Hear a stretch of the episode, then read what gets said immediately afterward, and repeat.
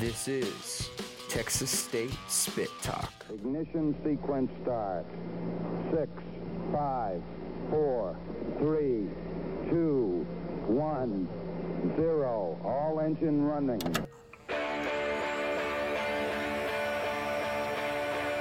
Hello? You play to win the game. I mean, listen, we're talking about practice. Not a game, not a game, not a game. We're talking about practice.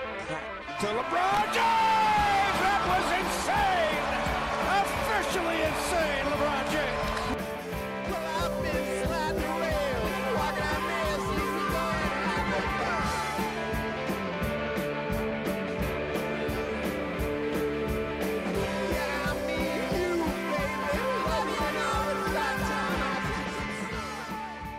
It is time for another episode of Texas State Spit Talk, but we have a special intro. Peyton, you want to start the show in a very special way? Common sense is not a gift, it's a punishment because you have to deal with everyone who doesn't have it. And that's your who's the quote by? Rafiki. There you go. And that's your from Lion King. yes. that's your uh, Peyton quote of the week. Peyton, you're not expected to bring one every week now. You realize that, right? okay, I can do that. It's your new thing. Yeah, I'm full of them. The Peyton Hill quote of the week. Yeah. Welcome. to an interest- Welcome. interesting start to Texas State Spit Talk. Episode what is this? 14 now? We're, we're getting getting good at this. Uh, I don't know. We still have people listening. I think. And we might have scared them off by now. If we get if we, I go haven't any, checked the numbers, so if we go any farther, I can't count that high. So count on you guys. and that's why we're in sports. Uh, welcome to Texas State Spit Talk. Uh, Brendan, welcome back. You were you were in Seattle last week. We took all our shots at you. Uh, Ethan wasn't good enough to replace you. Apparently. I don't know. I, I received some text from one of my inside sources saying they're taking shots at you on this podcast. So I checked it out a few days later, and uh, wasn't as bad as I thought. But I, I know I feel like it a little bit. Gee, I wonder who that inside source is. Hey, I didn't say anything about taking shots because I might have also taken some shots. I wasn't referring to you. I was referring to the dude who was auditioning for his job. Oh, yeah, that's that's definitely true. Was that your inside source? I actually don't know who we're talking about. Ethan. No. Ethan kind of started the whole thing. Ethan was like, "Yeah, I'm going for I'm auditioning for the job. I was like, I'm gonna replace. I'm gonna Yeah, be the he new did say that when he, He came said, on I'm, he here, said, I'm, gonna, I'm gonna be the new Brendan. So they even made a joke about how you talk about the Mavs all the time. He's I like, don't. I barely. No, talk you about really the Mavs. don't. You really don't. I don't. I don't I- think I it's ha- a good my- start to say I'm going to be the new Brendan. If you if, know, uh, like- if my team had a player like Luka Doncic, I would not shut up about him. So I, I give you props for that. Um, guys, let's start off with our weekly spotlight. We started doing this last week. Brendan, this is your first time doing a weekly spotlight. So basically, what this is is we talk about something in athletics that we thought was an honorable effort or something like that. So let's jump to that. Brendan, let's start with you. Welcome to Weekly Spotlight. Woo! Woo! For my weekly Whoop-de-doo. spotlight, maybe it's a little bit of an easy one to to choose. So that's why I'm going to choose it. Do it. Derrick Rose. D Rose, D Rose, D I, Rose. I, I thought Peyton might take that one, but Derrick Rose. Dude, I dropped- might have. Derrick Rose dropped 50 the other day on the Utah Jazz, and the Timberwolves won 128 to 125. The bigger thing, like I said, Derrick Rose scored 50. He had never scored 50 before. He hadn't scored 40 since 2012. Um, since he won MVP in 2011. It's been a long battle for him with all these knee surgeries, knee Three. injuries. Uh, he said he- after the game he was crying. He Didn't even make it off the court just, just just so emotional. You know that he's been working so hard to try to get back to that. People have been doubting him. They're even wondering last year why the Timberwolves signed him. Well, they bring him back. He scores 50 on 19 of 31 shooting, 8 of 11 from the field, from the uh, field, or from the free throw line, 8 of 11. And, And, it's just a special moment. almost a game-winning layup too. So, yeah, he, he, I think he had the game-winning block. Mhm. He- oh, block. Yeah, it was it was a block. Yeah, he blocked, and the Timberwolves, you know, beat the Utah Jazz, who are a very good team. Good team. Uh, that just special for D Rose to do that, and I have to give him credit there. Yeah, I mean, that was fantastic. I The guy that's battled through so much, right? So many injuries, and it seems like every other time he takes a step, his knee blows out, and he's able to battle it and put up such a pretty good performance. is pretty impressive. Peyton, who was your weekly spotlight? I got a good one, but Your uh, weekly spotlight uh, of the week. Something really cool though.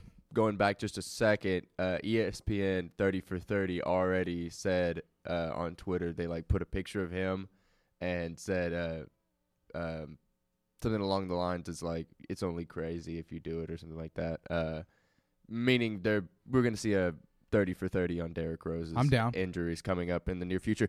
But coming up to my spotlight of the week. Spotlight is of the week. Very new, very recent. Nick Mullens. Hey, Heard the name? no. It's, Yes, of course. it- Yes, of course. I had to look up last night with school. Ex- Exactly. Every, if you don't know who Nick Mullens is, then like, what are you even doing with your life? exactly. How do you call yourself a sports fan if you don't know who Nick the Mullens man is? is a third string 49ers quarterback. Wasn't verified Southern on Twitter. Mississippi. Yeah, wasn't verified on Twitter.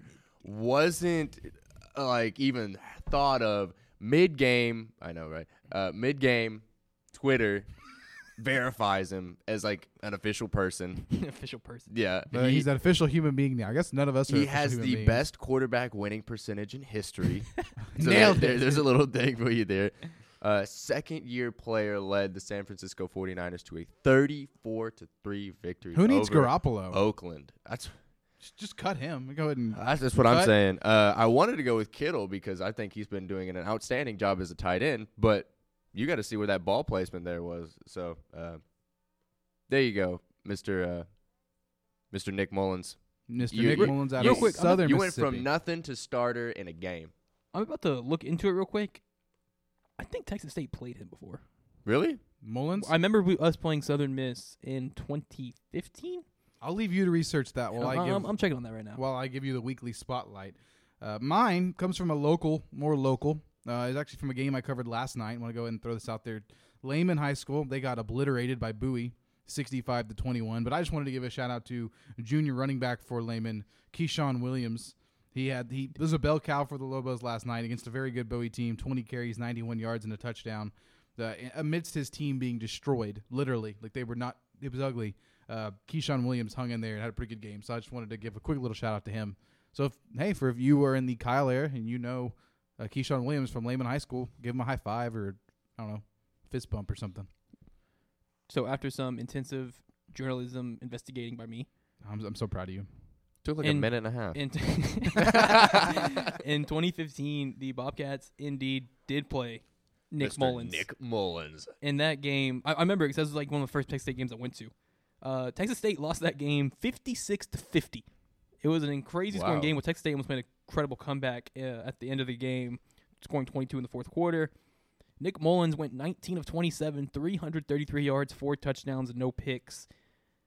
And you know who else on that team? Just, if you guys have been paying attention to NFL, Ito Smith. He's taken over as Yeah, he's the second running back running for Baltimore. for Atlanta. For Atlanta. Yeah, after uh, Mhm. Freeman went out, Ito Smith stepped in. So he was on that team. Nick Mullens is on that team, and that explains why they put up 56 points on the Bobcats. But yeah, the Bobcats have Bobcats pla- put up 50 Bo- though. Bobcats played Nick Mullens before he was Nick Mullens. Well, that was back when Tyler Jones was. I think Nick Mullens just became Nick Mullens, so you, so who do you think he was back then? Just like he was just Nick. just Nick. Just- now now he's Nick freaking Mullens Nick Mullens. from Southern Mississippi. but before he was just Nick. He was just he was just Nick. He was slick Nick. Tyler Jones. Tyler Jones almost had 500 yards in that game of offense. I mean, Tyler Jones, by the time he was a senior, was just a dude running for his life, a really good quarterback that had no blocking.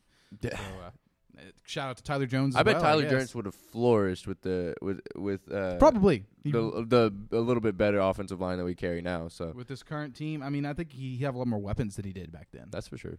Texas State football. Keenan Brown is the only weapon you really need, though, right? if they would freaking use him, we're about to get to that. Mm-hmm. Uh, Texas Wow. State. Another NFL player on that team, real quick. Jalen Richard for the Raiders. Oh, he, yeah. he was on that Yeah. Southern Miss too, team too. And he's placed with Oakland. That's kind of turning into the new Cleveland, I guess.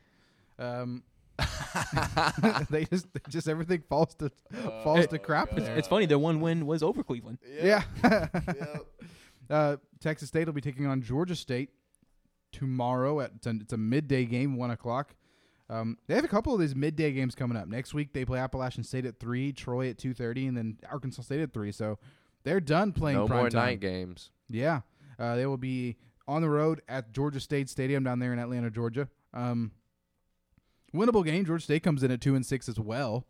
Uh, what are your expectations for that game? It's gonna be a tight, tightly contested game. It's gonna be a low scoring game like we have seen the past probably three games. Um, I actually thought that New Mexico State game was gonna run up a check, if you know what I mean. It's just, it just go to gonna like be more high scoring than it, it- was. it- yeah, I thought it was gonna be at least forty from the teams. Uh, like the lowest scoring team had forty. This Georgia State game, though, on the other hand, I believe I'm just gonna do a final score of Georgia State wins it, twenty-one to 12. Oh, I don't so know. How do we get the two? Four field goals, right? So Four field goals or a safety? Yeah, uh, one of the two. We could run another uh, quarterback draw to own two again and get that safety. Yeah. Touchdown, missed extra point. I'm not ruling that past the Bobcats at all. yeah. You know what? Two two missed extra points. That's very We'll see what we yeah. do, We're not giving Clayton Stewart much credit right now. Well, I mean, Funny thing, I He's wanna no Adam I want to throw this out there. We've been working on a project Peyton and I have right now, interviewing students in the quad, and uh, we one of our questions was we were trying to figure out how much like the general student knows. One of our questions was um, if you can name a player on the team, who, like which player can you name? somebody named a kicker. Uh, so we asked like we had asked like twenty people, and no And one had given anything. had And the first answer we got was senior J- kicker James Sherman, who's the backup kicker. We didn't Texas even have the quarterback named They- one they- time. not until like the very end of the day. Like we had been out there for like good two hours, and, and not till like the end. Well, I did have that one guy yesterday who knew like three different people. Who knew Belo, he knew Willie Jones, he knew Vitt's last name, didn't know his first Didn't know name, his first name. and then he knew T-Vitt. Hutch White because you know he's everybody, for everybody quarterback. knows Hutch So, White. uh, Hutch White for quarterback. if if you look at Texas State history, if you had just said the name either Jones or Tyler, you would have at least got someone on the team right You'd have been like, over yeah, the we'll pa- give you- over the give you that past one. ten years. There's always been a That's Jones or a true. Tyler on the team. I feel like that's such a generic name. Like every team has to have at least a Jones or a Tyler. if they don't, they're Do- not a team. but do we not have a Smith? Because that's like the most common name in like history. Uh, I'm gonna do some some of my own in-depth research here pretty quick. yeah, Willie Smith Jones the third. Not a thing. It's Anyway, okay. So look, looking at this, looking at I think we have a Smith, a linebacker. y- while you do that, look at this. Texas State, Georgia State, both two and six. Uh, Georgia State has has lost three in a row. But I was saying on Bobcat Radio yeah, there it earlier, is. Oh, we're idiots. Anthony Smith, Oh, we are dumb. He, he went to my hometown. I forgot about him. Jalen Smith. Nah. Yeah, we have a couple Smiths. uh, we have a Donahue, Mitchell Donahue. He's a freshman linebacker from Belton. so Georgia State in their last Jacarius Smith. Georgia State the last three games, they have given up about 42 points a game. And those are all conference games. They give up 31, 51, or 37, 51, 37. Jaden Smith. Right, It's, it's like a, He's like still skip going down the between- list. over Fighting all the Smiths. Uh, in the last six it. games, they've given up about 43 points a game. So their defense not good, and our offense also not good. So, it's, gonna, it's gonna be interesting to see which one wins that battle. Sounds like a nice dance. So you're 21 to 12, probably kind of accurate. I'm just saying. because Georgia State doesn't necessarily score a lot of points. They average about 25 points a game. Texas State averages about 22. But Georgia State gives up 36.6 a game, while the Bobcats give up 27.3. Uh, Georgia State does get more yards. Uh, So you're total saying rushing, there's a- passing. So you're saying there's a chance. I think Is- there could be a chance. is that what you're saying? You know what's gonna happen in this game? I'll put the the, the prediction out for it. There's, there's gonna be a defensive touchdown by the Bobcats. We haven't, uh, we Yo, haven't I seen, am so down. we haven't seen one of those in a while. We saw two in the first two games of the season, Rutgers and Texas Southern. I'm saying 13 defensive 21. touchdowns. Oh. No, no, 13 to 21. 13 Oh, we make an extra 21? That point now? defense of touchdown and then two field goals. That's what we get. Okay. Okay. I mean, they both go, okay. okay. yeah. Okay. I mean, I'll take a defensive touchdown. I'm all for it. I think Yeah. that- I mean, we've done it before, so Ha- have we gotten word on Vitt, or is it still presumed Billy Jones is starting? I don't think we know. Uh, I'd have to go back to the press That's- conference. We Monday. never know. That, that's Withers' thing. He's keeping You- it a secret. you just got to if- wait until you show up to the game and see which uh, uniforms out there. If I had to put money on it right now, I'd think Jones starts. I would think Yeah. Jones starts, yeah. I mean, I, I'm I'm all for the what? do- What were you calling it? Uh, let's go ahead. Oh, the Peyton- sawed off? Peyton, let's do this whole introduction. We got to Okay, make this. okay, okay, This is this okay. is a this Here we is a- go. so. Uh, you have two quarterbacks, so let's introduce. Let's. Yes. I'm gonna I'm gonna set up the setting, and then you're gonna bring it home. Yes. bring it home. So you have the two quarterbacks, Tyler Vitt, who's a, probably a better passer, but he can run a little bit, Indubitably. and then you have Will, WJ3, who has a name that sounds like someone who should be running all over people, Yes. not just because of RG3. Obviously, RG three. but so you have Willie Jones, who's uh, explosive with the ball, Anybody who has a three in their name can run fast. can run hella fast, Hella fast. so fast. So you put those two. Uh, the conflict is Peyton, Brendan and I have been butting heads. Who Willie Jones should start, Tyler Vitt should start all summer long, all year long, and then you brought up this this this just just beautiful idea. It's called the sawed off. The sawed off formation. So you gotta call. You got it's got two names. I like both names. Okay, okay. So I called it uh, the double barrel. No, the double shotty. Oh, the double it. shotty was the, The double one. Yes. shotty. The double shotty, or I later called it the sawed off, which basically is just having a shotgun formation and instead of a running back next to you, you have two quarterbacks, and you could have a running back right behind in the backfield, kind of like a pistol, like a mini pistol, or or long pistol. I don't know, but um, two wideouts and uh, Keenan Brown at tight end. Why not put Keenan Brown in the back? Let's put everybody in the backfield. Yeah. Okay. So we're gonna We'll have just run a slot we're I'm gonna, going say slot seal. we're gonna Let's have do it. two. Let's do it. We're gonna have two quarterbacks on the field. We're gonna have two wide receivers behind the quarterbacks, and then we're gonna have one running back behind the wide receivers, and then Keenan Brown's in the way, way backfield just in case we have a fumble and we need him to. We just need to throw it to him. so we just always come out victory No, but- formation. yes, pretty much. Yeah. But- we're just gonna pitch it the whole time. But but like being being realistic though, you put those two guys in the backfield. wh- The way you worded it earlier, you said what? You I have said a, I said one uh one can throw uh, very good, run all right. The other one can run very good and throw all right. So whoever you give it to is ultimately should make a good play. ideally.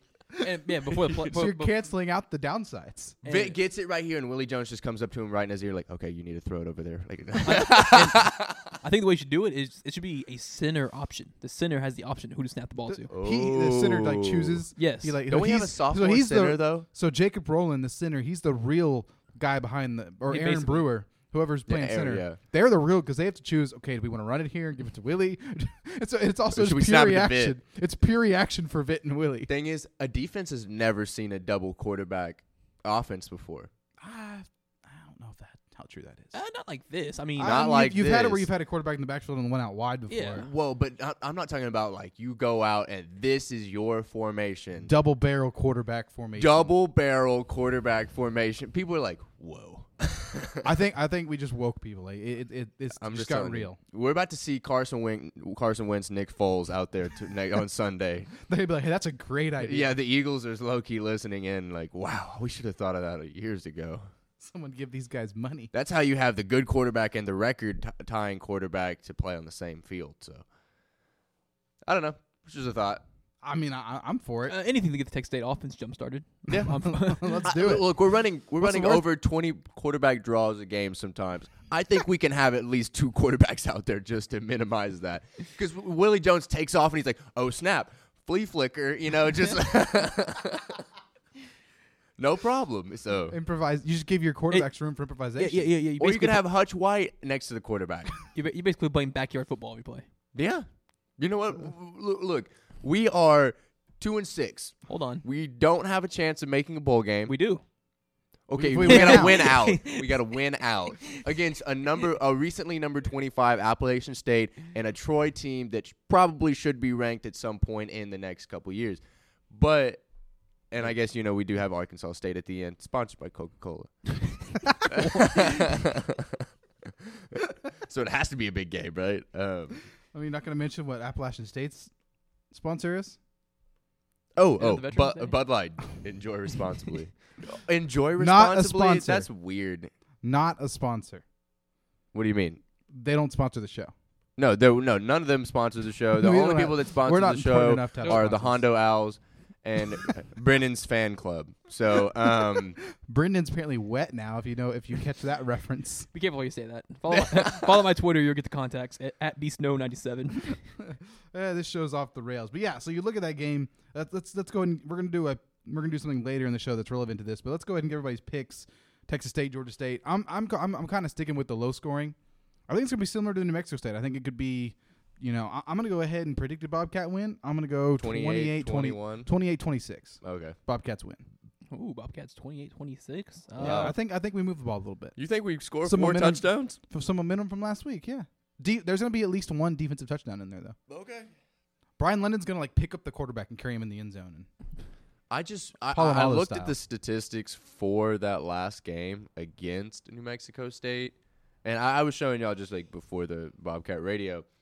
They weren't as good as they probably should have been. You know, New Mexico State still had more total yards, had more first downs, had more time possession. I'm not saying that you know that's what those three things take to win a game. You know, obviously not. We've seen Aaron Rodgers just have like three minutes time possession and have like four touchdowns. But um, ultimately, that was a team that we kind of should have manhandled a little bit, you know, Yeah. and kind of should have had not necessarily like we should have definitely been scouting that game a little bit better. They had an opportunity to for like let us force one error, and that game would have been a totally different story. So, um, So you're I- basically saying that we should have won by more. we should have won by more, and we should have been a better. We should have managed that game better. See, I think you're putting Texas State on too high of a pedestal. I think this is just we- this is just kind of where we're at. Yeah, we don't even manhandle FCS teams. I- I know, I'm- but I'm not going to manhandle an FBS team. Look, well, goodness. When you- when you see Goodness a defense, me. when you see a defense play the way they did against ULM and Georgia Southern, you're just thinking maybe there's a maybe there's another level to their game. And then you see them play New Mexico at homecoming and you're like, maybe not. I mean that, that's kind of what I'm getting at. It's just just it's just who they are, and as as much as we want them to be this team that should be beating teams that we've never heard of before, I mean, you just it's just, it's who we are. I mean, you just don't run quarterback draws If in you your own end zone. If you can't find a cupcake on your schedule, you're the cupcake, and I think that's the epitome of the Bobcats this season. So, uh, moving on to some, I actually want to talk about Texas State baseball real quick. We had a fantastic interview with Ty Harrington on Bobcat Radio Wednesday, and I, I don't know, I, I thought it'd be fun to include some of the highlights from that in today's episode. So let's go ahead and jump to that real quick. Here is myself and Ethan Hunt interviewing Coach Ty Harrington on Bobcat Radio. Just the highlights of it. It was a great, great discussion. we, have the man. We have the man. Coach have him. Ty Harrington, welcome, Coach. Welcome to the show. Well, it's glad I'm glad to be with you guys. So uh, I I spent a lot of time at the ballpark last year. I saw a lot of you guys, a lot of your guys' games, uh, and and the thing that kind of stood out to me the most going into this season, eh, obviously looking offensively, you're gonna have to replace a lot of bats. You need Dylan Paul, Derek Scheibel, of course, the obvious ones, Luke Shirley and Jo. Um, you also have a lot of newcomers. Who are going to be some of those guys that Bobcat fans can expect to see step up into those roles? Well, time's going to tell a lot of that, um, and you're you're right. I mean, that's a lot of offensive guys to lose off one team, um, and and also a lot of defensive guys to lose. I mean, I, it's rare in college baseball where you have a shortstop second base combination that plays together for three years. That, that just doesn't happen very often, and we were very fortunate with those two guys. And so we're we're spending some time uh, working on that right now. And, and you know, I'll start. Everybody wants to talk offense first, but the defensive side of trying to replace the middle uh, is uh, what we're challenged with right now. And and really, truly, we uh, Dalton Shuffield um, has, has moved in from left field to shortstop. You know, originally he came to us as a shortstop uh, behind Luke, and you know, because we thought we might lose Luke as a junior.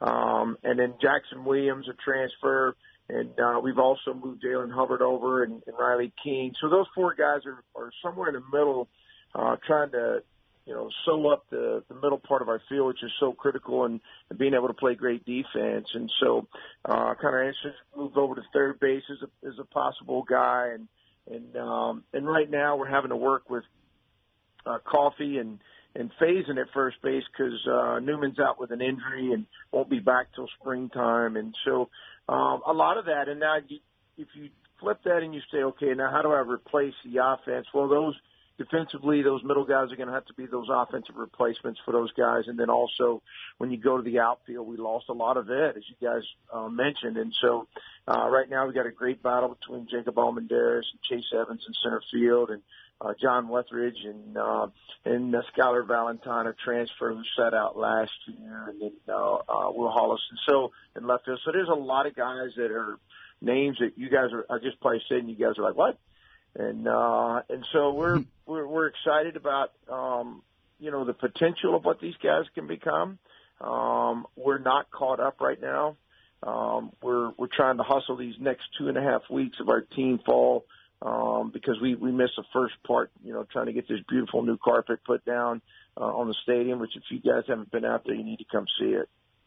Uh, you mentioned Skylar Valentine. He's an interesting guy. He played he played a couple years at UTSA, put up some decent numbers. Was 11 home runs over three years. Um, and you mentioned you lost some veteran leadership. The guy who's played a lot of college baseball at the D1 level. What is Skylar going to bring to your club?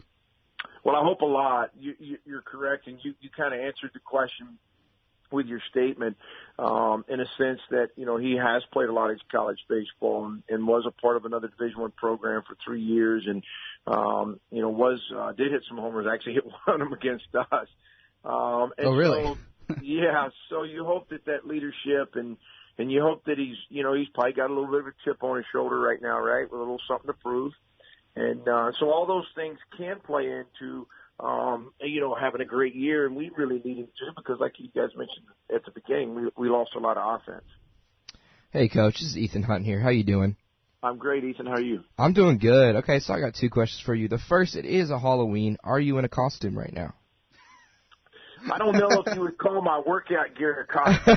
so it's got sweat on it, so people may think that it is uh, a costume right now and for Halloween. But uh, the answer to what will probably be the next question. I have uh, younger kids too, and we do Halloween's a big night for us.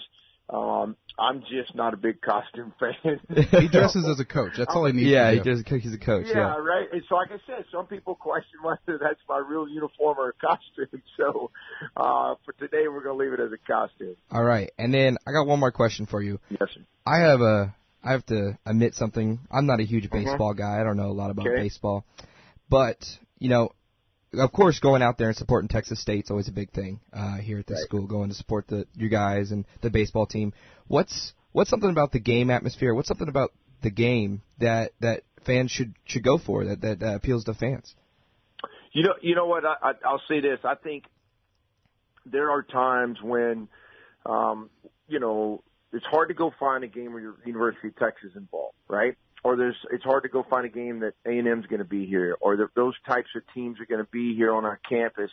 Um, so teams that our fans would recognize, right? Our students would recognize.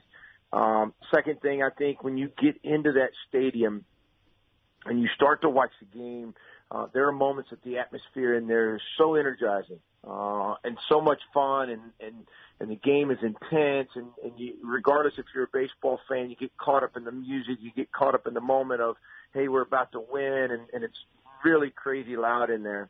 Um, and so, you know, from that perspective, and then, hey, man, just the idea of, of getting out there and rooting for Texas State, you know, in, in something, and, you know, could be, we could be playing dominoes, and every once in a while, um, you get in there, you got, you know, your pride will take over, right? And, uh, and make you want to cheer for it. And so, um, there's a lot of things. And, and, and I'm telling you right now, not that our, our ballpark wasn't beautiful to begin with, but when you walk in there right now with that new turf, uh, and just how clean it looks and how pretty it looks and, uh, it's been a, a tremendous addition for us. And so when you get in there, it's overall an unbelievable fan experience. It really is. And, uh, and again, more times than not, you're going to be teams that, uh, most people are going to recognize. Coach, you mentioned the new turf, and um, there's always an adjustment period, right? When you go from playing on grass your entire career to playing on turf, uh, especially just from year to year. How are you guys adjusting to the new the new surface? Well, we have good days and bad days. there's days you come out there, and I'm, I'll tell you, it's been fan. We're doing a great job adjusting, and then there's days that we haven't. Uh, it's an ongoing. So, so the answer is it's an ongoing process. We have not uh, completely adjusted to it yet, uh, and nor has the turf settled yet. I mean, there's a lot of subtleties to it that are going to change, and and uh, that we'll we'll have to spend some time getting adjusted to and, and acclimated to as we go along. But man, it sure is pretty, and it's been a lot of fun to to, to play on. All right, Coach. Going back to your team, going back to your squad. We talked about the offense. I want to focus on maybe. Uh, and, and something that's been rare for you guys the past few years, moving back to a unit that you can kind of rely on this year, is that pitching staff. You have the front line, the front guys in your rotation set. You have Nicholas Fraze and Connor Reich. Um, obviously, we know a lot about those guys, and I'm going to ask you about Fraze here in a minute. But who are some of these other pitchers that we're going to expect to see outside of Reich and Fraze? Well, you- you're correct, and you're you know if we stay healthy, um, we have a chance to probably return as much depth on the mound and or experience on the mound as we've had in a long time. Um, you know, with like you mentioned, Fraze and, and Connor Reich, and uh, you know Zach Lee was a, a weekend starter for us all year, and boy, by mid mid season last year, he really started to turn the corner. You're talking about a kid that was a, a center fielder all through his career until uh, he got here. Um, and then of course, you know, Terrio and Pagano and Brandon Lewis and and uh, those guys have have eaten up a lot of innings and thrown a lot for Texas State. And then um, uh, you know a couple newcomers and uh, Herman and uh, uh, McMahon has been uh, a wild card for us. We knew he had a good arm, but he's really come to life this fall and, and started to run his velo up to you know up to 92 to 95 miles an hour. And uh, Really? it's been a great addition. Yeah, and so and look, there's a there's a, a lot of new guys, a, a lot of freshmen that are, are trying to find their way. Um, I know it might be hard for you guys to remember, but you know your freshman year was an adjustment too, right? And uh, Absolutely. I'm trying to. Trying, I wasn't know playing any kind of sports. yeah, I'm just. I know mine was an adjustment, and so, um, and so there, there's a lot of guys that were in our bullpen last year too, and uh, that are have thrown some good innings. You know, Pagano and uh, Ontario have been really good this fall also, and uh, boy, Brandon Lewis is. We've made a little bit of an arm adjustment uh, angle with him, and uh, he has been really, really you know, fun to watch this fall too. So there's a lot of experience coming back. I think if there was a strength that you would say today, um, not tomorrow, but today. Um, and that's with everybody healthy and everybody out there, man. Our pitching has, has been a strength for us so far this fall. You know, against Lamar in a, a scrimmage game, I think we struck out in a 16 inning, uh, or scrimmage. We struck out 20 of their guys and only walked six. Um, against, uh, Northeast Community College or junior college, actually, I used to coach years ago.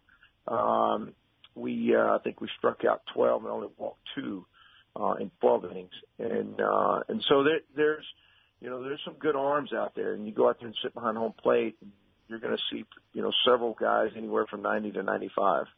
Uh, and, and sticking with the pitching staff, obviously the ace of that staff last year was Fraze. Even as a freshman, he was kind of one of your guys you can rely on. He's a big, tall guy. It seems like he's filled out year by year. Uh, he definitely improved from his freshman year to his sophomore year. What kind of improvements can we expect to see from the big righty going into his junior year? Well, I hope a lot. You know, physically, he's, um, you know, we had some issues last year um, where we had to sit him for about two weeks, three weeks. And uh, part of it is because he hasn't physically developed. Um, a part of the issue and injury he had was, you know, underdeveloped body. And so hopefully that's been a, something he's working on. And that needs to be a, uh, a strength of his. I think if there's a pitch uh, part of what he's trying to become. Uh, it, it's uh, to develop his, his change up and be able to use it. You know, sometimes to get through a lineup three times and into the fourth time, which gets you into the seventh, uh, inning, uh, you got to have three pitches. You can't go after a guy with the same thing over and over and over in the middle of somebody's lineup. Um, and so his changeup development is something that's going to be important over the next couple of weeks. But I, I'd like to think that that's something he spent some time on. All right, coach. And then unless Ethan has another one for you, do you, Ethan? Yeah, yeah. I got one more for you, Coach. Um, Mhm. So you know, baseball consistency is one of the most important parts of baseball, uh, especially when you got you know four or five games. You know, during a week you can drop four games and your your record's something different. But so, what's one of the biggest things building t- team chemistry with your guys? You know, what's what's something you really you know hammer home in the locker room, or or you know really want your your guys to be doing with each other to, to build that type of team chemistry? you know, the, the weight room is a uh, a great place because you get in there and you're you're not under a ton of stress. Uh, meaning you're not under a lot of pressure, but you you get in there and, and um, you start sweating and, and it's intense and it's hard and it's you know demanding. Um, it's not result oriented all the time, and uh, so it's an opportunity to to do that. Um, I think also, um, you know, you, we ask our guys. There's there's not everybody on a team that are going to be best friends, but what you have to try to to, to discover is is that you are a teammate, and that is important. Um, and it's a rarity in life that they'll ever cross this type of bridge again, where they have this group of people, or or, or 35 or 40 other guys that um, not only you know rely on uh, them, but will be there in different moments of their life, and trying to preach them that that, that road comes back. You know, I had a a uh, return. I mean, a uh, a kid that was with Jared Huber who caught for us for four years. Showed up the other day at practice and he was down in the dugout. And I made a comment to the team afterwards. I said that kid would love to be back in that dugout. That would mean so much for that guy to be just in that, you know, that that place that you don't, not many people get to go and be a part of. And um, and so we try to make it as special for them as we can, in the hopes that they start to appreciate and understand really what moment this is in their life. Man, speaking about consistency, Jared Huber is a perfect example of that. right. Uh, so the final question for you, Coach, and then we'll let you go. Um, obviously, the community always expects you guys to be competitive and, and, and you know compete at the Sun Belt level. But what are some of y'all's expectations as a team and as a coach for this team going into the season? Well, like any time, man, we want to line up and try to win a championship. Um, and you know, we we've we've had success before. The Sun Belt, uh, you know, baseball wise, is a tremendous conference. Hey, man, we you know, Alabama wins national titles in football, right? Well, Coastal Carolina won a national title in our conference. Um, and so it, it is a conference that is incredibly tough. They don't mess around. You start looking at facilities and resources and competitiveness and schedules. Um, and so, you know, our goal every year is to line up and try to win a championship. This year won't be any different. And, uh, and we certainly are, are going to chase that and, and work towards that and, and have expectations for things like that. Um, and then of course, you know, you guys have, have, have seen our non-conference schedule. It's, uh, this year might be, I keep saying one year is harder than the other. This might go down as probably the hardest one we've ever had or challenge that we've ever had. And then, uh, we get an opportunity to, to also go to Minute Maid this year and play in the Texas Classic. Oh, I forgot And, uh, about the that. very- That's got to be that's going to be a lot of fun. Sure it is. And, uh, you know, there'll be 15, 20,000 people at those games. And so, uh, that's going to be exciting for us. And, uh, and so look, we, our expectations are to win championships. Our expectations are to make our student body and our, our, our university proud of what we do. Um, and so we got to go, you know, try to make those kinds of things happen. All right, coach. We appreciate you taking the time. We had a blast with you. Guys, you guys are always welcome. to Come out and watch practice now. Come out there and look at that new turf. If you guys ever get the, you want to come out there and try to take some live BP, I'll make sure we get that set up. You know, I haven't I haven't Will swung a do. bat in two years or so, but I could probably pull it off. per- That's perfect timing then. You guys need to come on out there and just give me a heads up ahead of time. We'll get it set up. Oh, let's do it. I am I am all for this. All right, guys. All right, coach. You take care. All right, best of luck. So hear that, guys? We have permission to go to a baseball practice and take s just hit some shotties, like deep left. I'm gonna go oppo. Uh, Brendan, are you down? I suck at baseball, but I'm down. Reed, who do you think you are? Dude, he I- said, "I'm gonna take some Reed- shotties, Reed- Reed's- hit I'm a gonna hit deep some left." though." Reed said I'm gonna come out here and hit the ball wherever I want to. I'm gonna hit dingers. Wait, are you you're gonna have a pitcher? what? It, it, No BP, dude. it'll probably be like a coach just lobbing it to you. Oh, okay. I'm gonna just go Uh, yard. I thought you said BP like beer pong. I Like, was I'm like, you're gonna play beer pong with the with the No. baseball team. this is a this is a That's uh, fresh. This is a kid friendly podcast. kid friendly. Kid friendly. Kid Yeah, friendly. they have they have beer pong in PG movies. with water in the cups. You, they had it in Hoodwinked. It's called Pong. It's called. Water. No, pong. I, I, I, like. I- I'm just gonna swing as hard as I possibly can at everything. I mean, okay. Yeah, you heard me. After I, if I go out there and after about five hacks where I embarrass myself, not even getting near the ball, lay down the bunt, take off the first, no one's covering, I'm safe. No, well, I mean, my thinking, like, my thinking is, He's I, got I, it. I played high school baseball. I feel like uh, if it's just BP, like just a just a coach, I should be able to put some shots in. I'm, I don't mean if Nick Frey's up there, I'm like, oh yeah, I'm just gonna, I'm just gonna choke up. I'm gonna take the hit. put, put, put my heels on the edge of the box. just gonna lean over. Lean in a little bit and yeah. I mean, apparently he's been developing a changeup. I, I ain't messing with that. So Oh. I, I, I, there's a reason I sit behind the screen. I, I've never been good enough at baseball to take that on, but I uh, played when I was a little kid, and I got hit in the head by a ball. since then you've been like, no. Yeah, Expect- but it wasn't. I didn't just, just get hit in the head by like a ball from a kid throwing it.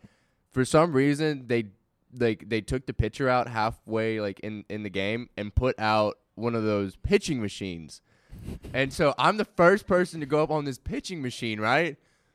Well, they didn't even test it. They just fire the ball out way way ball and just comes and just yanks me in the head. Last time I ever played baseball, it was awful. We just learned a lot. It was just it, it explains a lot. a lot. lot of dots just got connected. I mean, that was sixth grade year. Yeah, you said when you were Sure a kid. was. I mean, I guess that's how old are you in sixth grade? Like twelve, something like that. something around that age. Well, okay, you're not quite able to play middle school sports because you're in sixth grade, Yeah, but you're not able to play like the farm. Wait, farm, not farm league, but you know, like the younger league of baseball. should have let you sit here and suffer. And well, yeah. dude, I'm dying over here. Someone throw, throw me a life So, raft. I mean, like realistically though, if if uh, Harrington, Coach Harrington, he's a great dude. If he if he honestly lets us out there, lets a bunch of us fools go put some puts uh, some pine tar on the hands and take some cuts, how do you That's- expect that going? what the heck is First of pine all, tar? that- You don't even know what pine tar is? I told you I'm not a baseball guy. So pine tar is like you, you rub it on the handle of the bat so the bat doesn't fly out of your hand. Is hands. it like the stuff you put on your your hands before you go do uh, gymnastics? I mean, Uh, they use Pey- like Peyton, like you- chalk? Peyton, you play basketball, right? Yeah. You ever like step on your, your shoes, step on the sticky stuff? Oh, yeah, so you, yeah. So you don't. Yeah, So it's like that for your court? hands? Yes. Similar. Oh, okay. Similar. Very good. Then you see it all the time, like in baseball. If you ever watched a baseball clip and the dude's he t- he like touches his helmet and then the helmet's like like there's brown stuff on it. Oh, That's from pop- okay. So they put it on their and they put it on their um on their bat and then they'll like readjust their helmet a lot, so then their helmet will get all dirty. yeah, or a lot of times they just put it on the helmet. so helmet. they don't have because like blisters like or to be anything cool. on their hands, right? It's more so they lo- have a good grip of the good grip of the Oh, bat. okay. Spe- Specifically with wooden bats. Riddle me this: Why does college use aluminum bats and then majors and pros use wooden bats? Always bothered me. I You mean, know what I'm saying? Couldn't tell- I actually can't tell you why, but it's always bothered me. Uh, yeah, it's a good question. I don't Because know, I, think feel like aluminum bats you can hit it farther. You No, can. For, uh, you for sure can. Espe- I mean, but so- also it hurts way more when you hit a ball with an aluminum bat. No, That's minor stuff. uh, yeah, Like, I you know, mean, like it, you know, like the when you're playing. Well, I mean, yeah, that it don't it don't really matter. Yeah, but I don't know. It. Yeah, it's a good question. I I, I don't really know. I kind of like the sound of a metal bat. to. I'm not gonna lie, but They they either gotta do it both. They should both be the same. So either MLB and college be wood, or we implement aluminum. Can you imagine? aluminum into the MLB? Can you I imagine don't know giving about Aaron that, Judge though. an aluminum bat? oh gosh, How strong that dude or is? one of those ones that have like a like a like an increased sized uh head. I guess you could say So- Barrel? barrel, Barrel yeah, of the bat? yeah, the barrel. Um, Oh, I love this. look, you're you're killing me, Smalls. Okay, uh, yeah. You know what? Let's just move on. Anyway, Aaron Judge should play cricket. This started with the interview with Harrington, and now we're just yeah, yeah. jumped I, off the I, I was deep trying to get to my. You asked me what that would look like if we went out there. Uh, first of all, it'd be some great content for KTSW. Hope we do that. Get some video. stuff love like to do it. that. It'd be great. Uh, I'll take a hit in the head for it. Keep an eye out for that coming up, maybe. It Hopefully, could be a lot of fun. It could be a little write off for some of us. Go out there, get to play some BP, uh, hang out with the team, hang out with the coaches. maybe maybe in in an- a month's time, w- one of us will be DHing. You, you never know. We'll go out there and just. They, yeah, they could always use an extra bat. I mean, yeah, I mean, they lost a lot of bats. Hey, I'm I'm I'm pretty quick. I can't hit, but I, I'm Just get you on base. pretty quick. Yeah, just get me on base, and I'll be good. I'm pretty sure you're not as fast as Almendares, but Absolutely not. Almendares is pretty quick. Uh, moving on Yeah, to yeah, text, yeah, let's get Peyton on a new topic. Let's yeah, get- let's move on to some Texas. yeah, State. I'm just gonna keep going Talk off about to some the left basketball. Field. Okay, here we go. Texas State basketball. They start next Friday at home against Air Force. We're talking men's basketball right now. We'll, we'll touch a little bit on women's basketball as well because there's something I want to talk about. Um, what do you think about this team going into this year? You're Nijal Pearson's a junior now. Um, Alex Peacock's back. Eric Terry's back. Nedge is gone. Uh, we don't know the status of Marlon Davis right now. I don't know what his his status is. We um, Trey Nottingham's a senior now. When you come into this season, what are your expectations? We know defensively they're going to be solid. They always are. Just with Coach Kaspar as the head coach, how much improvement can we expect to see from the offense? Uh, we were talking about it earlier on Bobcat Radio. I think we're going to see you know, a good amount of improvement because that's what you have to do to keep up. Basketball Yeah. is always a all sports really, but it's, a rapidly changing sport, and you got to keep up with the guy with what the person across from you is doing. And right now, basketball is a light up the scoreboard game. Get as many points as Absolutely. get as many points on the board as you can, and just challenge the other team and try to outscore you. Don't you don't outplay them defensively, just outplay them offensively. I really think that's coming just like the past five years. Uh, that whole mindset of just running up, like I so said earlier, running up a check on your opponent. You just like that, you like that term, don't you? yeah, uh, I really do like You're that. proud term. of it. Yeah, it's it's a good one. Because when you think of a check, you think of a lot of a lot of numbers, and yeah, and, and regardless, going back to what it what it really do. Uh, uh, my thing with this team was last year. I, I looked at the stats. I went to I went to quite a few games actually, not being on the sports staff and just going as a fan. I really liked the team. I, I really had no problem with it, except for the fact that they couldn't ever put the ball in the basket when they needed to. Like they could stay within games, they could stay within uh, points. They, they play phenomenal defense, but when they need, and I, I'm not saying like uh, yes, clutch shots or something that you know you have to have certain players for. You have to be ready for. You have to. I mean, you know, they're not always going to fall because they are clutch shots, but they didn't make any clutch shots. They, and that's really what the what the game of basketball boils down to is the fact that it's going to be a close game up until the end. You know, because the the old uh, the old saying of basketball is, um, it's really only a, what a four minute game. It only boils down to the last four minutes.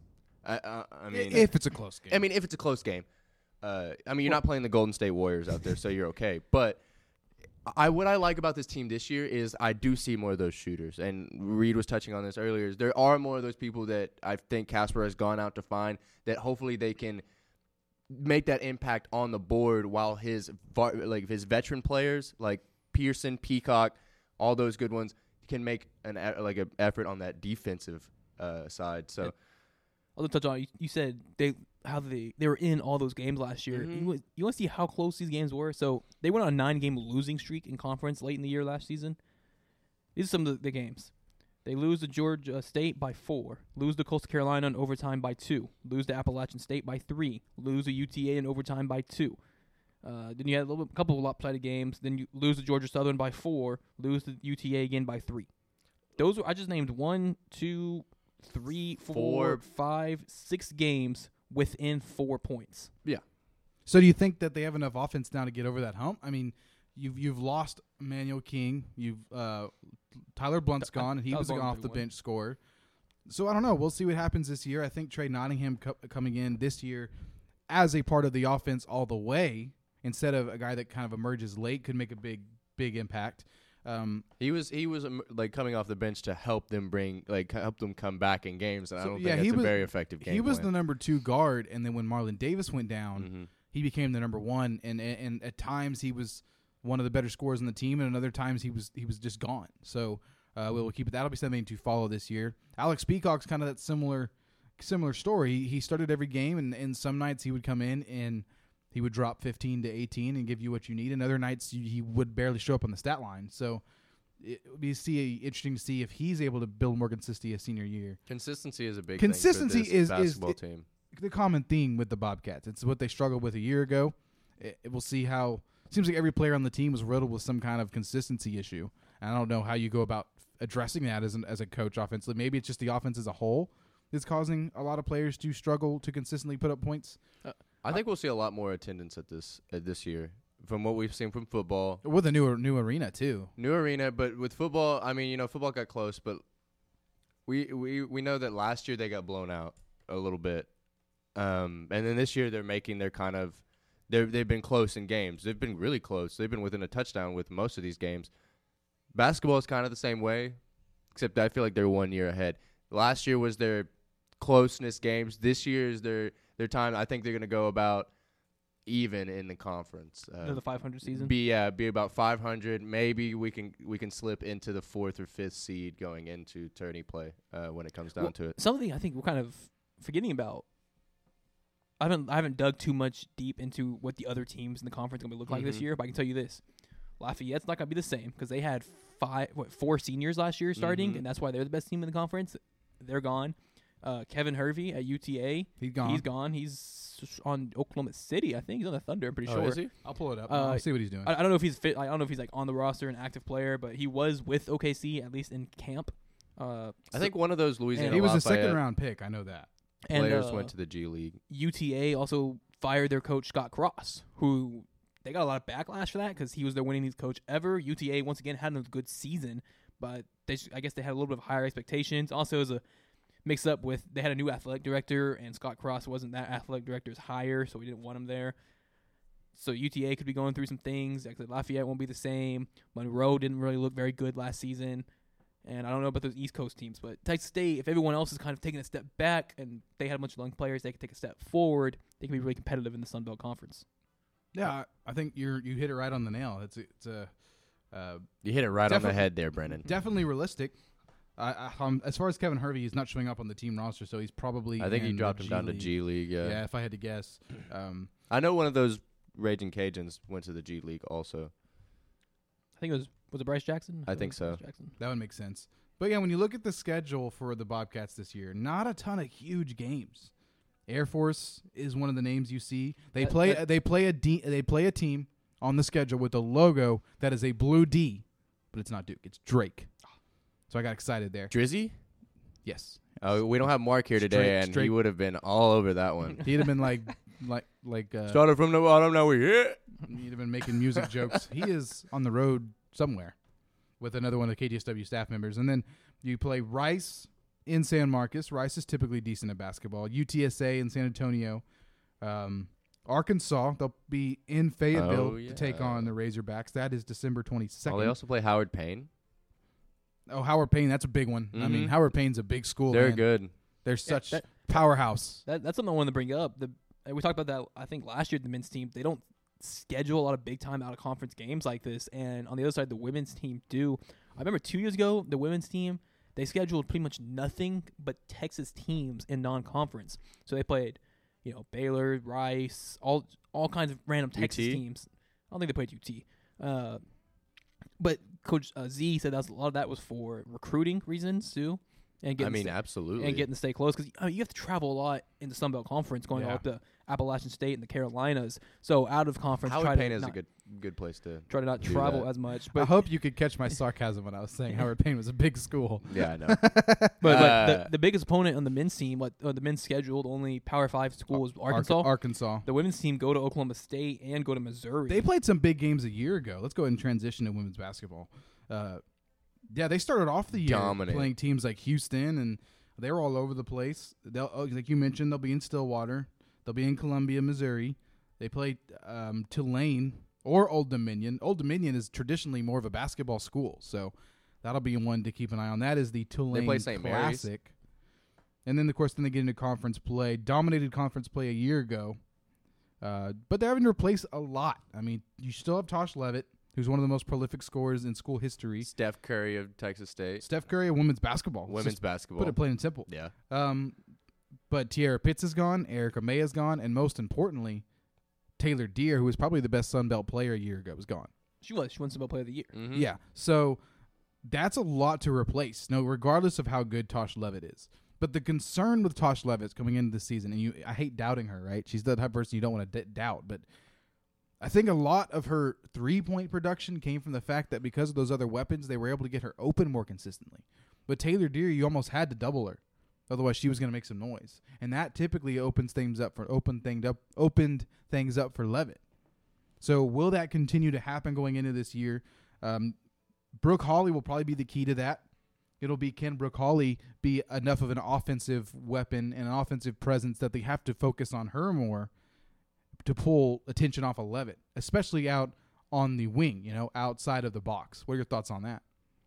Yeah, absolutely. Because that's what defenses are going to center their game plan around is stopping Toshua Leavitt. And they're going to make someone else beat them. I don't blame them. That's the same thing I'd do if I was game planning against Texas State women's basketball. I'd make someone else beat me and prove that they can because no one else in that team really has. Like I said, Brooke Hawley, she had some. She's had big- some good moments. She had some really good games last year, especially late in the season. She really started to come on, but is she going to continue that? And who else is going to step up for the team? It's for, for the men's team, we had a better idea. For the win, women's team, it's more of it's more of a mystery to me. She was preseason All Sun about going into this year, so and she started Oh. all games last year. She la- averaged over 11 points.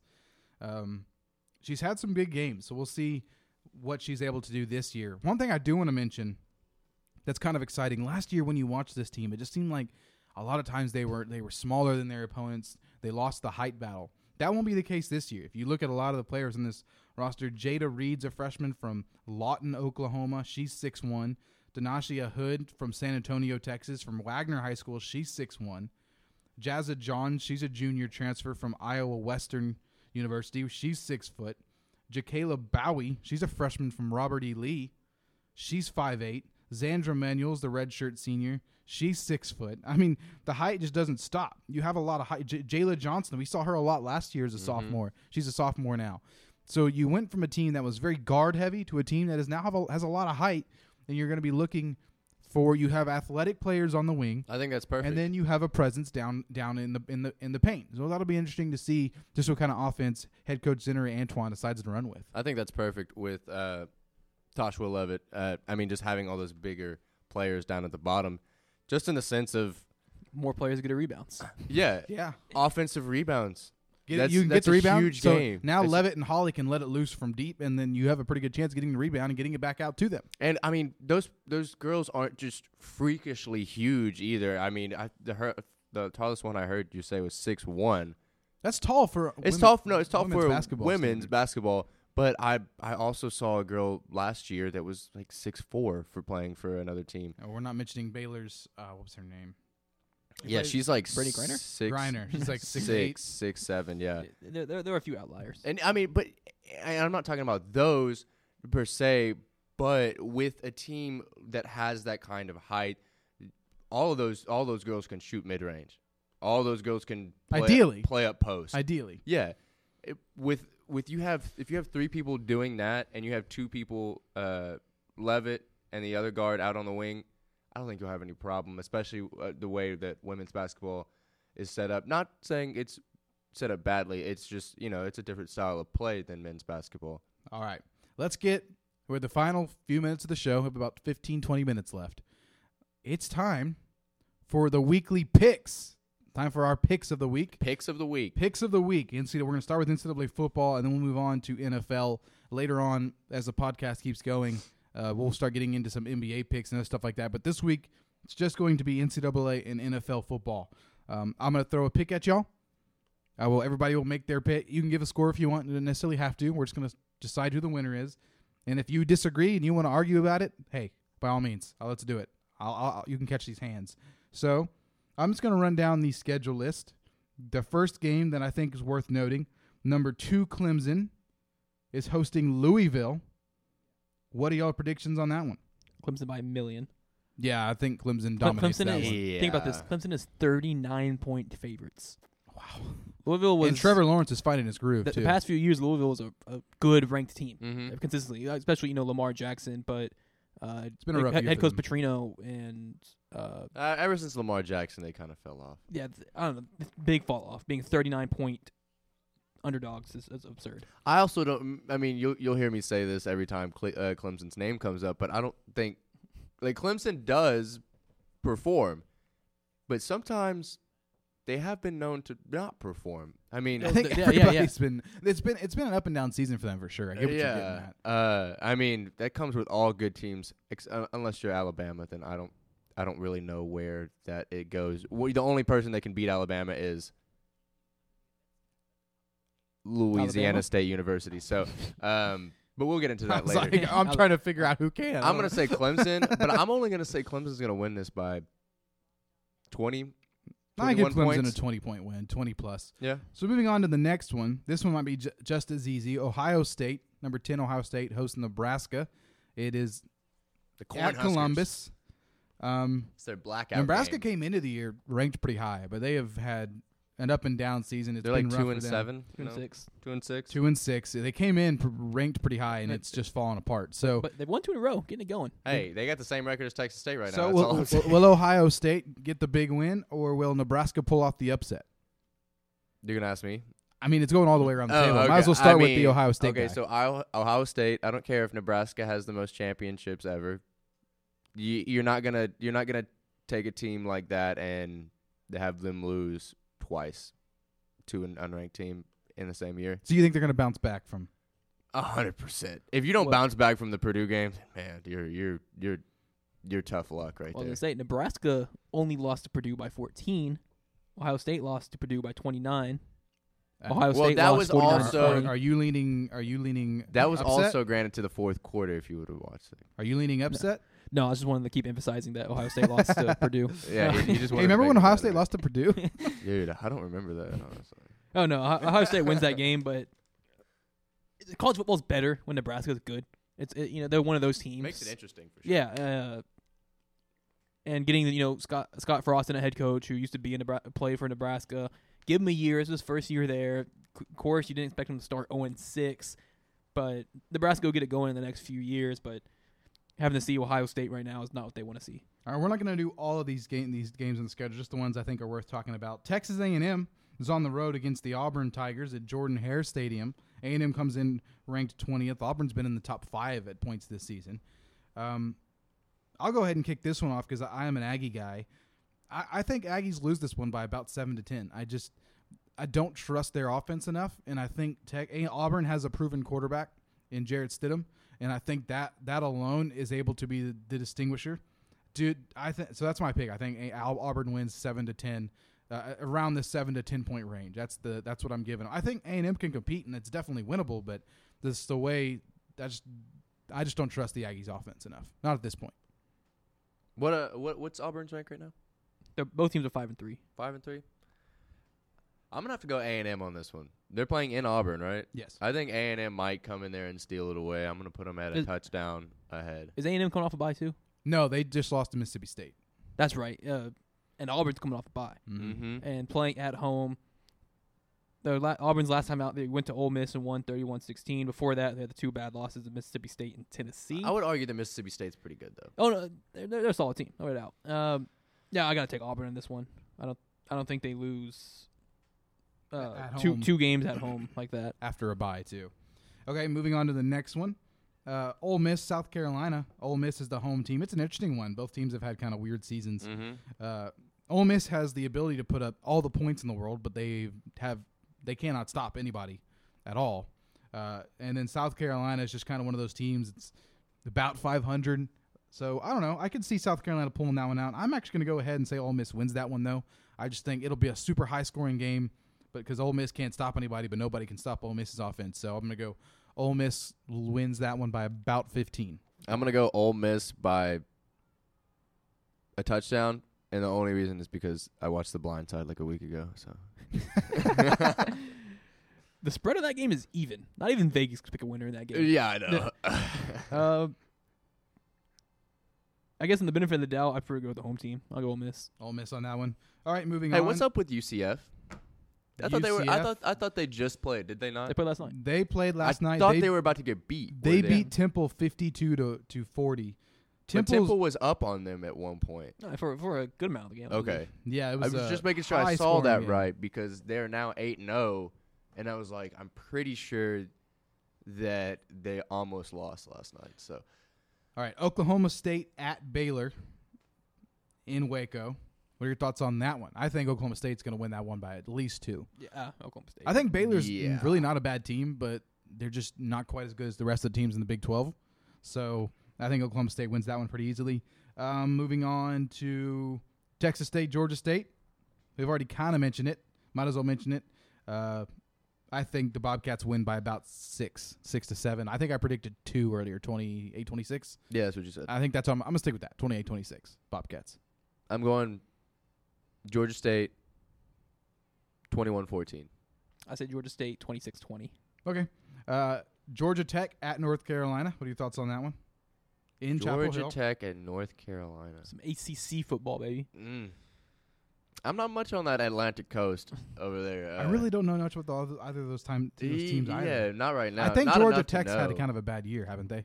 Uh, four and four. All right, Four and let's UNC's one and get six. to the get to the main main game of this year. Yellow Jackets. Oh, we'll, we'll get there. Okay. There- so we're- so here's where we're getting into the interesting ones. All right, yeah, I see, I Okay, see okay. two. I see two ranked games coming up right here. Two thirty. Georgia Mhm. at Kentucky. Oh, yeah. This is a big one. This is Uh, for the East, right? So Pretty much. yeah. pretty much. It basically is. Kentucky Uh, comes. Florida- I guess Florida still. in the Kentucky area. comes yeah. in ranked ninth. They're at number one in the SEC East right now. Georgia comes in ranked sixth. What are your thoughts? Man, this is a fun one. What are your thoughts Yeah. on this one? Dude, Kentucky can. Kentucky keep the Cinderella season going, or is Georgia and Jake Fromm going to come in firing? I, I'd, I'd love to see Kentucky win this football game. I really would because that'd just be incredible to see Kentucky, a top 10 team like that. Their offense just isn't good. They uh, well, they only allow 13 points a game. Absolutely sensational. Their They- defense might be the best eh, in but college football. They, they have right one of the best linebackers in the, in the nation, Josh Allen. Or, I don't think it's his name. Uh. Whoa! I swear he was a quarterback last year. I don't. they, they I thought he got drafted. they average about 25 points per game, but look at the last few games. They beat Mizzou 15-14, they beat Vanderbilt 14-7, lose to A&M 20 to 14, beat South Carolina 24-10, beat Mississippi State 28-7. I see two teams only scoring 7 points, 10 points, 14 points. I don't think you're holding Georgia to that, that low of a score. no, I don't think you are either. Um, Kentucky's kind of like they remind me of Texas this year, where I hate predicting their games because you just don't know. You, you just oh don't. yeah, know. you don't know. Uh, so I, I'd, I'd like to see a Cinderella story from Kentucky.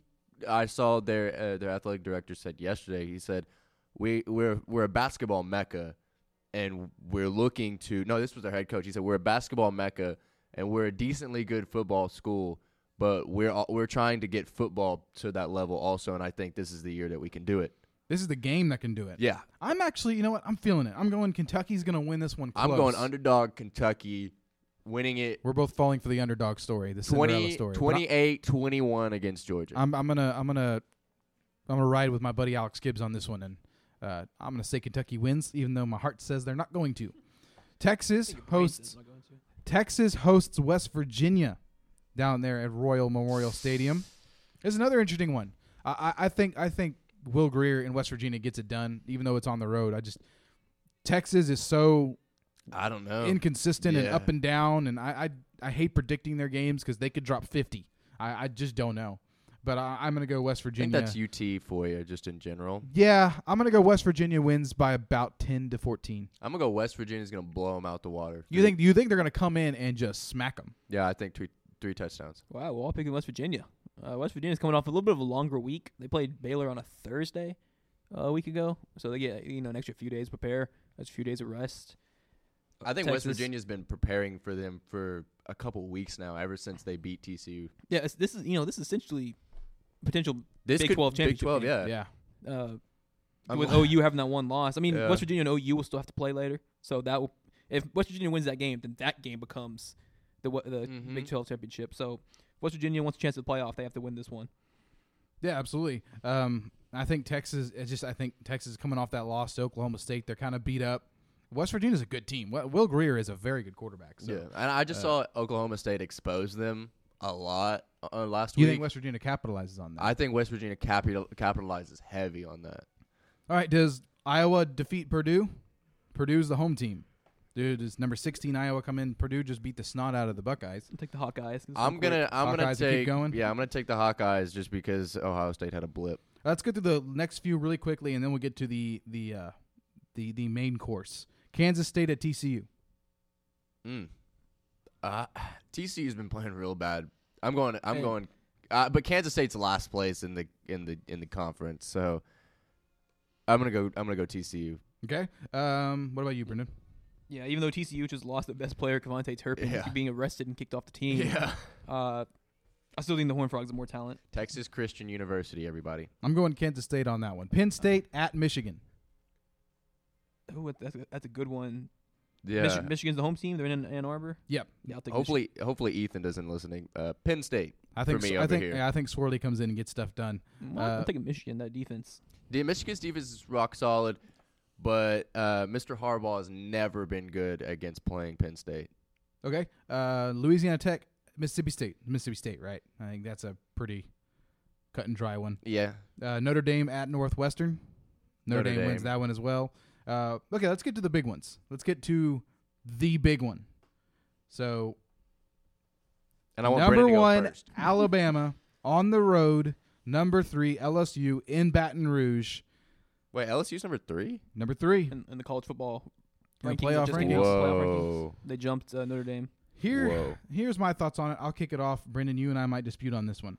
I, I think LSU's got a really good team, and I think they might even be a college football playoff team. I really do. It's not even about the team at this game. But I think it'll be real. It'll be a little. It'll look like a real good game for two quarters, maybe two and a half. Alabama wears people out. They're too good. They're just too deep.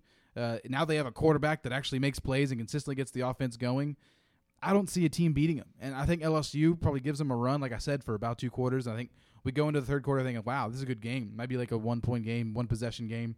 Alabama's just got too much length and depth, and I think Alabama wins by at least two touchdowns when it when it's all said and done. hot take. Oh, it's really not that much Yeah, of a hot take. actually, Oh, I was talking about oh, his I was hot saying, that's take. that's the common. No, that's the common. That's the common Uh, theme. But this is going Here- to be the hot take. All right, here, here's where I am on this. I have gone back and forth in this game the past two weeks. I would Uh, have figured it- you had. I the- think you've been sitting there debating it. The game. Um, am I excited for it? Am I scared for it? Uh, can can we really do this? I think anytime you play Bama, you're a little yeah, scared. and it's, it's every year. I have to deal with this every year. I saw the hype video video you retweeted. That might be my my motivation right Ri- there. Ri- that's Ryan Clark Dude, uh, that reading was that a former great LSU video. safety. Uh, okay, but here here is where I am on this one. One, Bama is 14 and a half point favorites in Baton Rouge. That's the most disrespectful thing that ever happened to the, the Tigers. Yeah. To, to be 14 point underdogs Against Death number Valley. three team in, the number one loudest stadium in, college in football. Death Valley. So I don't think LSU loses by two scores. Uh, I went on and talked to, to my friends earlier on one of his podcasts. I did pick Bama to win, uh, Oh. as as much as it hurt me, because like you said, how deep they are and just how they wear people out. But at the same time, I can see LSU sneaking out a win with the emotions being this high. I mean, they did a couple years ago. with the way the defense has been playing, two of the best secondary players in the nation, and Grant Delpit and Greedy Williams. You don't have your best. You don't have one of the best linebackers in the nation for the first half. Uh, Devin White, due to a Free BS Devin- targeting Free Devin. hashtag White. free Devin White to a BS targeting penalty in that Mississippi State game. But, oh, we started. Oh yeah, that was. I remember that. So I think it's gonna be much closer. Uh, they always say you know LSU Bama's dis- determined in the trenches. I don't think it's gonna be determined in the trenches this year. I think it's determined on the perimeter. It's the, it's the secondary against the receivers and getting outside pressure to Tua, making sure he making him throw the ball before he's ready to throw it. Because that's he hasn't had he's been sacked I think two or three times all year. He hasn't had to worry about anything, any type of pressure. He hasn't like people like to say he hasn't faced a real test like this yet. This is the best test you'll face Yeah. other than the, you know the second half of the championship game last year. That's kind of an outlier. I think Bama still wins it, but LSU's gonna have a chance at the end. Bama twenty four, LSU nineteen. All right, so that was the worst Okay. hot take ever. So I'm gonna, I'm gonna, oh. I'm gonna actually do the hot take. How about this? LSU wins it Okay. by a TD or a little less, off of the first interception of Tua's career. Okay. Boom. I, I can see intercept. LSU leads the nation in interceptions. I'm saying, mean, I no, wouldn't be I- I'm saying the team that's going to pick off this quarterback who we think is just top tier. And honestly, I'm not gonna lie, I've seen the dude play. He's unbelievably good. He's probably the best quarterback I've ever seen play He he- on a college level. In the sense of he doesn't even have to throw the ball very. He throws it like 12 times a game, Completes gets like 11 of them. three touchdowns, has over 200 yards. I feel like maybe Is- his wide is- receivers just make it easy for him. I was him. gonna say, is that him being that good, or is it everything else being that good? But good? he came into a national championship at halftime last year and won the game for them as a freshman. I don't know. This kid is something else, but if there's one team that can take him down, if there's one fan base that can overpower him to where he makes a bad call because of how loud it is in the stadium, it's going to be LSU. All right, you heard it here first. Probably not. Probably it's been said other places, but Maybe. hey. Uh, let's run through the NFL real quick, and then we'll talk about the Cowboys just a tad bit, and then we'll close it out. We're getting a little long here. Um, so I'm only going to go through the really important ones. I think the ones that are interesting. Browns Raven- win against the Chiefs. Steelers at Ravens. Steelers, right? I'm going Steelers. Well, Baltimore's been good this year. The- They're Ra- leading the. They're NFC. leading their division right now. Yeah, now. at first I was thinking Ravens because they, they're at home, and I was like the home team, especially in those games. But I, I don't think the Ravens beat the Steelers twice in a year. They already beat them once. Yeah, I think Steelers have that one. What about you? I'm gonna go Steelers just in the sense of James Conner's been really meshing with that team, um, and he's causing a lot of problems. Just in the sense of Ben Roethlisberger, I think has he has a statistic for this year, maybe like most touchdowns by a quarterback thus far, or some something like that. But uh, don't quote me on that. But he's a It's definitely Mahomes. actually yeah, you're 100 It's right. definitely I, am not sure. Uh, there was a statistic about Roethlisberger that I was very surprised at about. I'll have to pull up the stats and tell you that Um, Mahomes has the most touchdowns. Yeah, you're right. But I mean, with Antonio Brown, Juju Smith Schuster, money.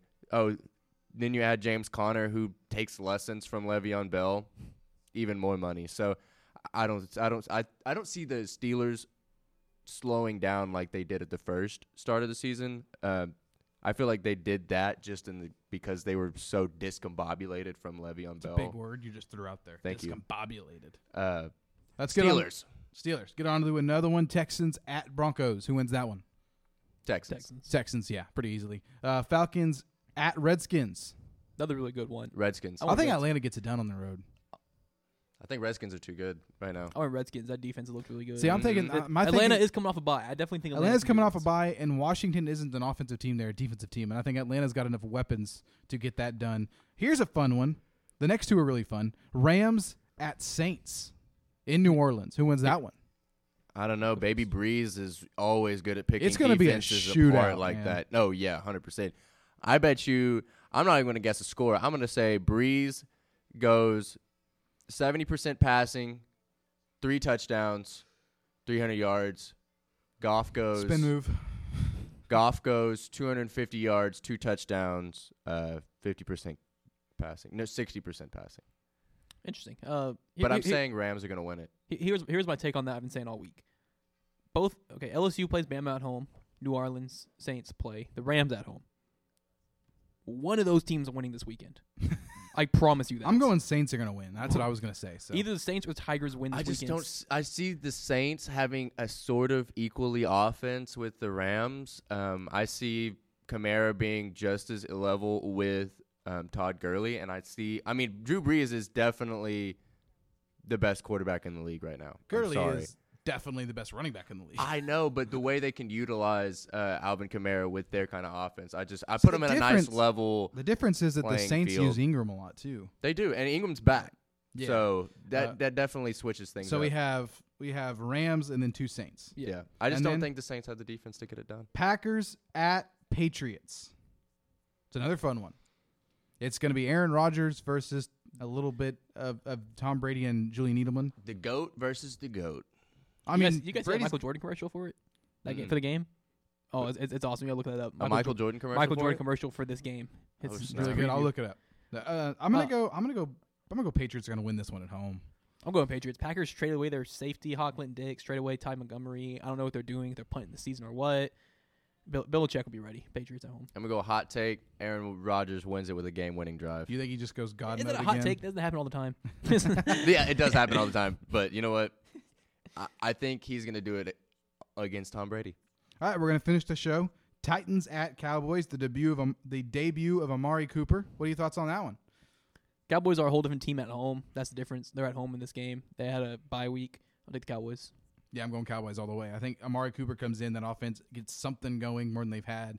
And Titans, while they are a pretty good defensive team, their offense is non-existent. So I'm going Cowboys. Uh, I'm gonna go Cowgirls as well. Um, just in the sense of I know y'all hate that. I'm gonna start calling the Browns the turds. Just I don't even have anything against the Browns, just to like slight you. uh, but sorry. Go on. Um, I think we're gonna see Ezekiel Elliott have the best game he's ever had against this Titans team, just because Amari Cooper is here. Oh, you mean the number six ranked rushing defense in the league? Who? The Titans? Tennessee. Yeah. Okay. I don't know why. I've seen Zeke do crazier things before, so he look. He don't know what to hasn't. He that. hasn't had. He hasn't showed up all year. Really, it'd be nice for him to show up. He's had some good games. Just ask my fantasy team. But hey, that's that's a, you can uh, go at Peyton Hill and go go fight with him on Yeah. Twitter about it. That's gonna do it for us today. Hope y'all enjoyed. Let us know what you thought about some of the new segments, weekly spotlight picks, and maybe we might even try to do some kind of best audio of the week, worst audio of the week. If you want that, let us know. Uh, that's gonna do it for us again. Every Friday at noon. That's what we aim for. Texas State uh, spit talk, and then of course Bobcat Radio Monday, Wednesday, Friday. Make sure to tune into that. Maybe we'll have a, uh BP video of us at Texas Day baseball practice coming up in the future. I'm not sure about that. We'll let you know. But again, thank y'all for listening, and you'll hear from us next week.